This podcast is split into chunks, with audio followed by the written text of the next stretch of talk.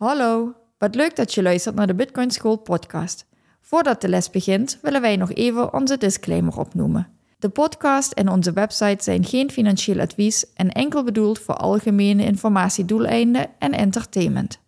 Vind je onze podcast leuk? Hecht je er waarde aan en wil je de podcastaflevering al een dag eerder beluisteren?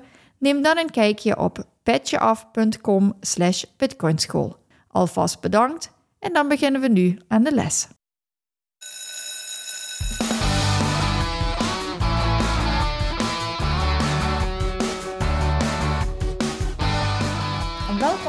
Bitcoin School podcast. In deze podcast willen we jullie de wereld van Bitcoin dichterbij brengen. Dit doen we door Bitcoin op een eenvoudige manier vanuit de basis uit te leggen. In deze aflevering gaat het over Bitcoin-nodes. Ja, we gaan het over nodes hebben, inderdaad. En voor de mensen die dat uh, even het geheugen opfrissen van een aantal mensen. Uh, als we het over nodes hebben, dan hebben wij het in onze analogie van het marktplein hebben het over de scheidsrechters gehad. Scheidsrechters controleren eigenlijk de miners. Maar voordat ik het vergeet, moeten we natuurlijk wel nog de bloktijd eventjes benoemen. Dat is uh, 808.683. En ik wilde het in deze aflevering wilde ik het met jou over nodes gaan hebben en over wat is nou een node precies? Hoe ziet het een node eruit? Hoe kan je zelf een node opzetten?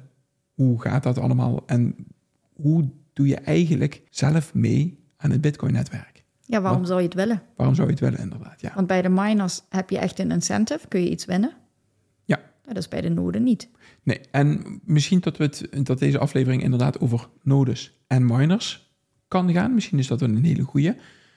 Want nodes en miners zijn, als je het zo bekijkt, allebei hardware.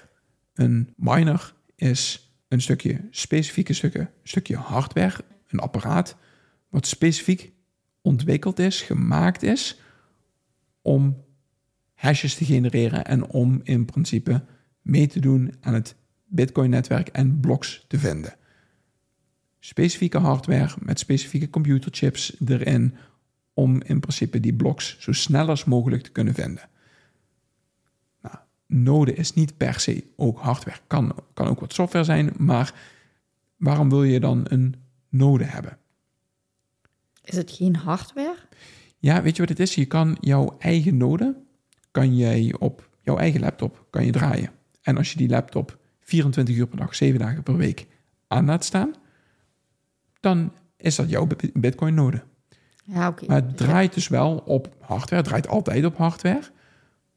En dan heb je jouw laptop als zijnde Bitcoin-node. Maar je gebruikt je laptop ook nog om in Word brieven te typen of, in, of te browsen of iets dergelijks. Oké, dan snap ik wat je bedoelt. Je hebt daar niet extra per se een andere hardware of speciale hardware voor nodig. Nee. Iets van een computertje nodig. Ja, je hebt iets van een computer, je hebt iets van rekenkracht nodig. En dat hoeft niet eens zo gigantisch veel te zijn om die software te gaan draaien. En dat is het eigenlijk altijd. Nou, wat, wat, willen de meeste mensen doen die in het Bitcoin space zitten? Die willen een dedicated computertje hebben, een, een eigen computertje hebben, waarin ze alleen de Bitcoin software draaien. En dat wordt dan een node genoemd.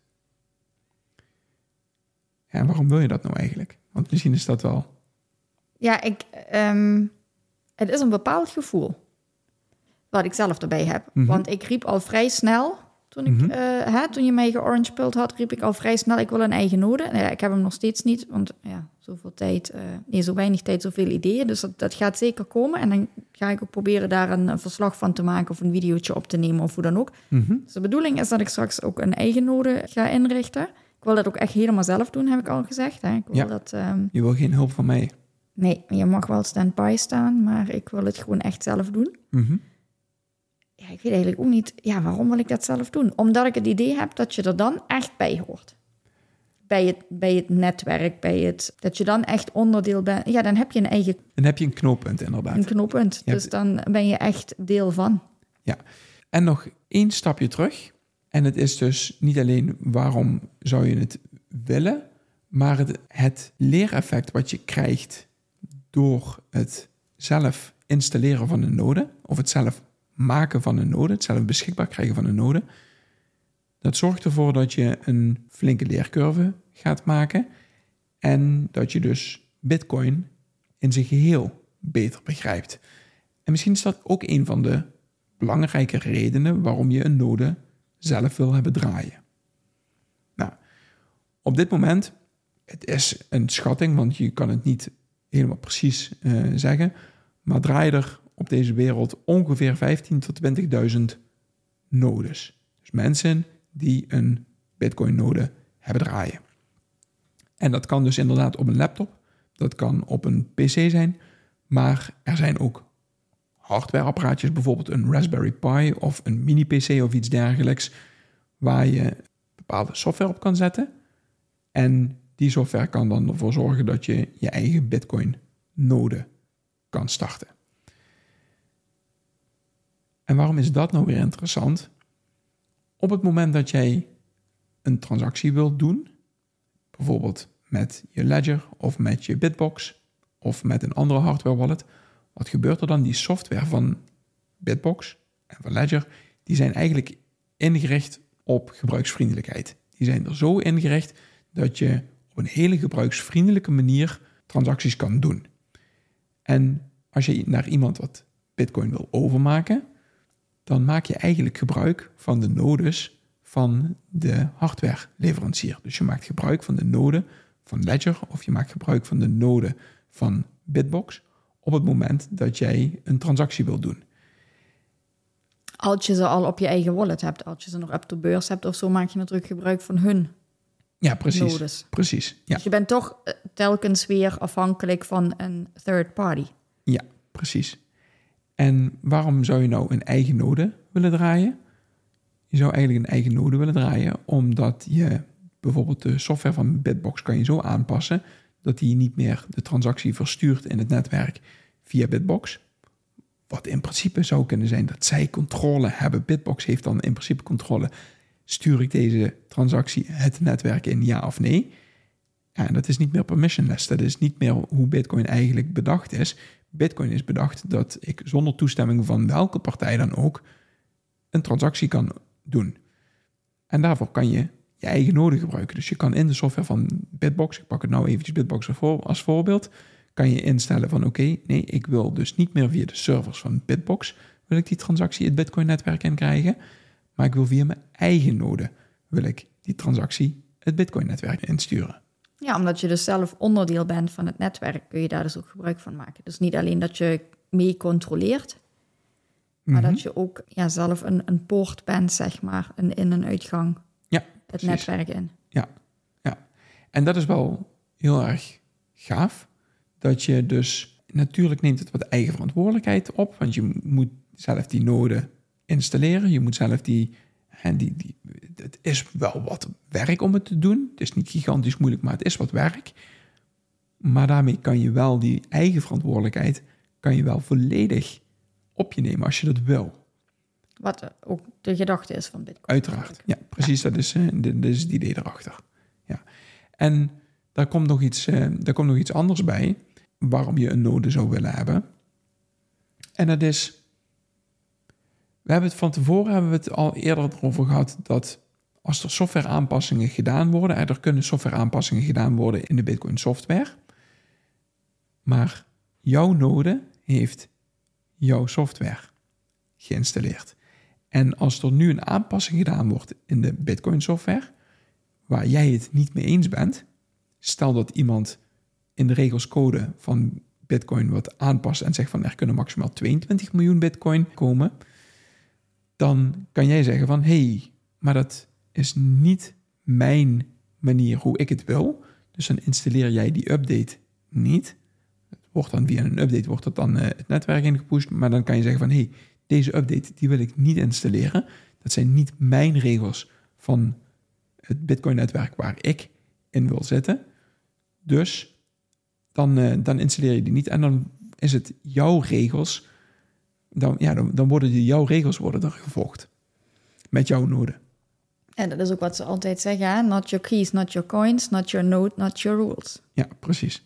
Dus ja, dat is ook een reden waarom je een Bitcoin-node zou willen hebben. En er is in 2017 is er een, een hele tijd is er een, uh, is er een block size war geweest.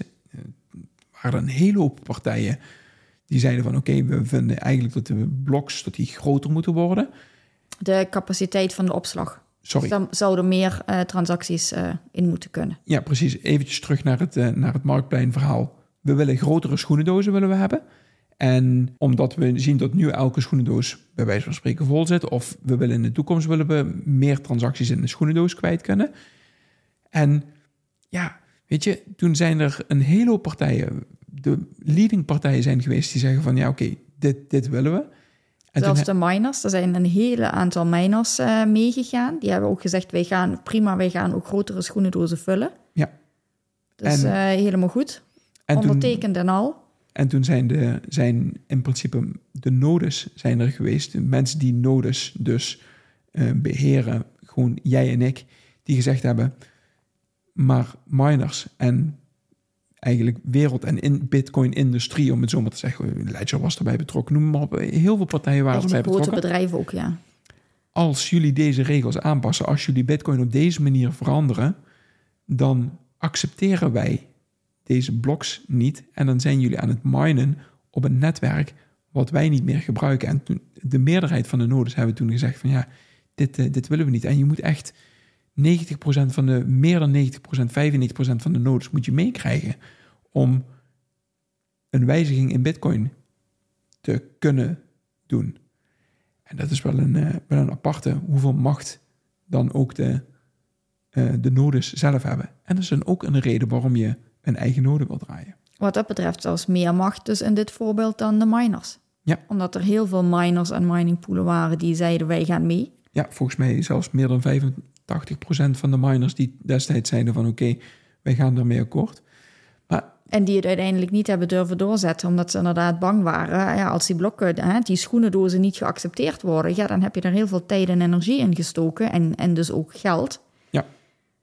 En wordt het niet goedgekeurd en krijg je dus de reward niet.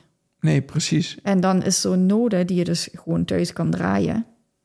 Wat dus ook, hè, wat ik van jou begrijp, niet, niet veel energie kost en dat soort dingen. Dat is dus iets, echt iets anders dan een, een miner wat je laat draaien. Zo'n node die... Um... Nee, een, een, je kan inderdaad een Bitcoin-node al op een Raspberry Pi draaien. Dat is een stukje hardware. En ik heb geen idee, maar volgens mij kost dat nog geen 10 euro per jaar aan stroomkosten. Ja, nou ja, dan zie je dus hoe, hoe krachtig en machtig zo'n klein dingetje kan zijn. Ja, precies. En het grappige is, om heel even terug te keren naar die block size war destijds. Zo'n node is heel erg belangrijk dat elke individu zo'n zo node zelf kan draaien. En op het moment dat die bloks, dat ze destijds gezegd hebben van oké, we gaan de bloks vergroten, dan zou dat uiteindelijk resulteren in misschien in de toekomst dat die nog eens een keer aangepast gaat worden, nog groter worden. En dat die nog een keer aangepast gaat worden, nog groter. En dat zorgt ervoor dat je eigenlijk de eh, Bitcoin blockchain niet meer thuis op je eigen hardware kan draaien, omdat je veel meer opslagcapaciteit nodig gaat hebben onder zoveel tijd. En dat zorgt uiteindelijk weer voor centralisatie. En daarom is het goed dat die blocks destijds op 1 megabyte zijn gebleven. Ja, ik denk dat we dat nog even moeten uitleggen. Mm want op het moment dat je zo'n node installeert, gaat hij dus de hele blockchain tot nu toe, zeg maar, van begin af aan tot nu toe gaat hij downloaden. Gaat hij synchroniseren en downloaden? Gaat hij synchroniseren en downloaden en gaat dus ook elke blok inderdaad controleren en bijhouden. Dus als die blokken groter worden, heb je meer opslag nodig. Dat is wat jij bedoelt. En dan kan ik hem dus niet meer op zo'n klein computertje thuis draaien. Dan zou ik, zoals bij het mining, ook steeds grotere, betere hardware nodig hebben. En dan is het op een gegeven moment niet meer betaalbaar. En dan zou het gecentraliseerd kunnen worden. Ja, even voor de mensen die misschien ietsje technischer zijn. De hele Bitcoin-blockchain is op dit moment ongeveer 5 à 600 gigabyte groot. En dat kan je gewoon op een normale harde schijf, kan je dat gewoon kwijt. En op het moment dat die bloks zouden vergroot zouden zijn, en dan heb je misschien straks een aantal terabyte thuis nodig. En ja, dan wordt het al een stukje lastiger. Ja, dat is juist het principe van Bitcoin: dat um, decentralisatie, iedereen moet kunnen controleren, iedereen moet zijn eigen node kunnen draaien. Ja. Um, Ja, Ja. En, en, het, en het grappige is inderdaad, op het moment dat jij jouw eigen node installeert, dan gaat hij zich verbinden met het Bitcoin-netwerk. En wa- wa- wat gaat hij doen? Hij gaat blok 1 gaat hij downloaden en hij gaat kijken, zijn die transacties die in blok 1 zitten, zijn die valide? Ja, oké, dan gaat hij blok 2 gaat hij downloaden, zijn die transacties zijn valide. Dus elke transactie die gedaan is in het Bitcoin-netwerk, gaat jouw eigen node gaat die opslaan en gaat die controleren of die transactie valide is en in de regel is met de software die jij geïnstalleerd hebt op jouw node. Ja, dus dan moet je bij de software erop letten dat het de juiste versie is. Ja. Er is een bepaalde actuele versie. Ja. En dan kunnen dus sommige dingen kunnen dus wel aangepast worden waar Bitcoin-netwerk zegt, ja, dat vinden we een eh, goede wijziging, daar gaan we mee akkoord. Dus die blokken gaan we wel accepteren. Ja. En zoals je zei, daar moet dan een eh, bepaalde eh, meerderheid voor zijn. Mhm. Ja, of er komen wijzigingen waar dan de noden zeggen, eh, nee, hier zijn we het niet mee eens. Ja, precies. En daar is dan inderdaad, ehm, ik denk dat het een hele leuke overgang is naar een, de volgende podcast die we gaan maken. En dat gaat over, over schaalbaarheid. Want het niet vergroten van de blokken, wat tijdens die eh, block size war was, ja, zorgt wel voor een andere uitdaging, om het zo maar te zeggen. En dat is dat er maar een x aantal transacties gedaan kunnen worden in het netwerk per dag, hè, per uur. En ja, dat zorgt ervoor dat er ergens een file ontstaat die eigenlijk alleen maar langer wordt. En als je het over een betaalsysteem gaat hebben, wat Bitcoin, als je het over geld gaat hebben, wil je niet dat je ontzettend lang op je betaling moet wachten. Dus ja, ze zijn ook nou bezig met andere technieken om ervoor te zorgen dat je toch naar elkaar geld kan overmaken zonder dat, het, zonder dat je achteraan sluit in een file, om het zo maar te zeggen. Ja, met file bedoel je de transacties die Mhm. hopelijk alleen maar omhoog gaan, of vermoedelijk alleen maar omhoog gaan. Hè? Hoe meer mensen bij het netwerk komen, hoe meer mensen Bitcoin ontdekken en hoe meer het in de dagelijkse eh, wereld wordt toegepast. Dus in, eh, hè, de- de- je kan op steeds meer plekken kan je met Bitcoin betalen, dus daar komen steeds meer transacties bij, Mhm. ook voor kleinere bedragen. En dan zou je dus inderdaad in een, in een soort van file terechtkomen Ja, een- de mempool, zoals ze dat dan noemen, die dan eh, steeds voller loopt en de fees die steeds hoger worden, zodat de miners ze opnemen. Ja, en als je een kop koffie zou willen betalen met, in, de, in de blockchain. in de blockchain. En je wilt de transactie toevoegen aan, aan de blockchain, om het zo maar te zeggen. Ja, dat, dat is, als iedereen dat gaat doen, dan, dan, dan past dat niet meer. Dan, dan, dan werkt dat niet. Dus daar zijn andere technieken voor. En die gaan we in de volgende podcast gaan we die benoemen en verder toelichten. Ehm, even kijken, nog verder iets, eh, iets met betrekking tot nodes. Ja, ik vind, het, eh, ik vind het ook nog wel interessant om te vertellen dat wij onze podcasts, die zijn we op dit moment allemaal naar YouTube aan het uploaden. En nou we vertellen in onze outro volgens mij ook dat jullie ons op YouTube kunnen bekijken. Nou, op dit moment eh, hebben we daar nog voornamelijk gewoon zo'n eh, waveform, zo'n zo'n zo'n spraakdingetje dat je ziet van hoe we praten. Maar ik denk dat het ook leuk is om binnenkort eens met YouTube aan de slag te gaan en eens te kunnen laten zien wat nou zo'n node is, hoe zo'n node werkt en dat we dat ja, daadwerkelijk aan mensen kunnen ja, kunnen tonen, ook met beeld. Niet alleen geluid, maar dan gaat de Bitcoin School podcast gaat ook richting YouTube. Ja, en dan kunnen we inderdaad van die uitlegvideo's maken. Ja, precies. Want jij zei wel dat jij ook een node wil gaan starten. En daar ben je al maanden ben je daarover bezig. Nou, ik, eh, ik vind Ja. het wel interessant om, eh, om dat videootje te zien van jou. En nu ben ik wel gedwongen na deze aflevering om dat redelijk snel aan te pakken. Nee, je hoeft dat niet redelijk snel te doen, maar komt in de toekomst komt het vast wel dat, eh, dat je een eigen node gaat, eh, gaat opzetten. Lijkt me, ja, lijkt me echt leuk om te doen. Het is eigenlijk echt ook weer zo'n ding dat ik denk, ja, had je me eerder niet mee aan moeten komen. Mhm. Ehm, far from a bad show. Maar nu eh, denk ik, oh ja, laten we eens een keer een node inrichten, weet je. Te gek. Ja, Maar goed, ik, eh, ik wil het ook echt van begin af aan. Dus ik wil ook gewoon zelf eh, op internet gaan zoeken van wat heb ik dan nodig voor hardware. Ja, dus mag ermee niet gaan, mag hier niet gaan roepen wat je wel en wat je niet nodig hebt. Nee, want ik ga het hele proces, eh, tenminste dat is mijn idee daarbij, ga ik documenteren van hè, waar loop ik tegenaan, wat heb ik nodig, wat vind ik, wat vind ik niet, zodat we er vervolgens een heel verslag van kunnen maken en Ja. een extra aflevering of een, of een uitlegvideootje van ja oké, als je hem wil, Als je een eigen node wil draaien, wil je opzetten, wat heb je dan nodig? Waar begin je? Hoe zet je hem in elkaar? Wat kom je tegen? Ja, het brandt me in mijn mond om je te helpen daarmee. Omdat, maar ja, oké, ik mag niet.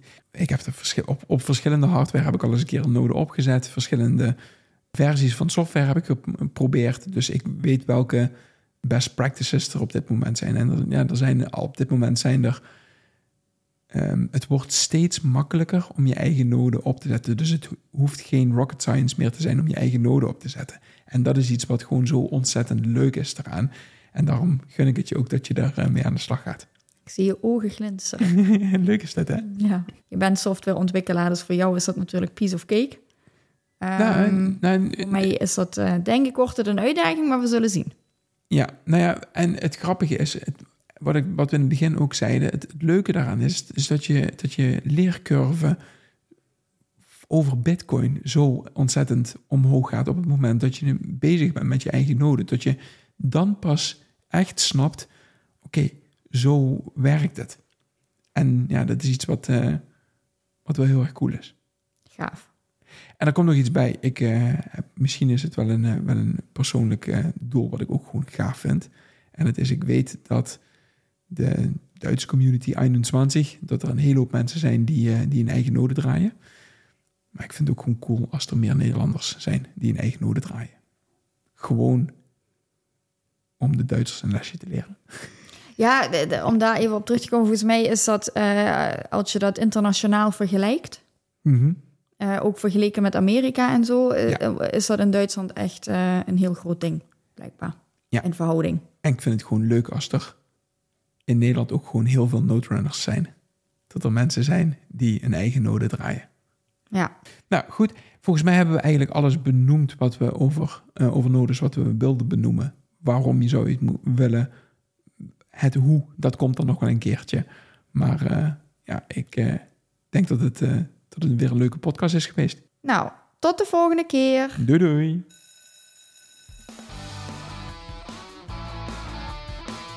Bedankt voor het luisteren van deze les. Je kan onze podcast beluisteren via Spotify, Apple Podcast, YouTube en alle andere grote podcastplatformen.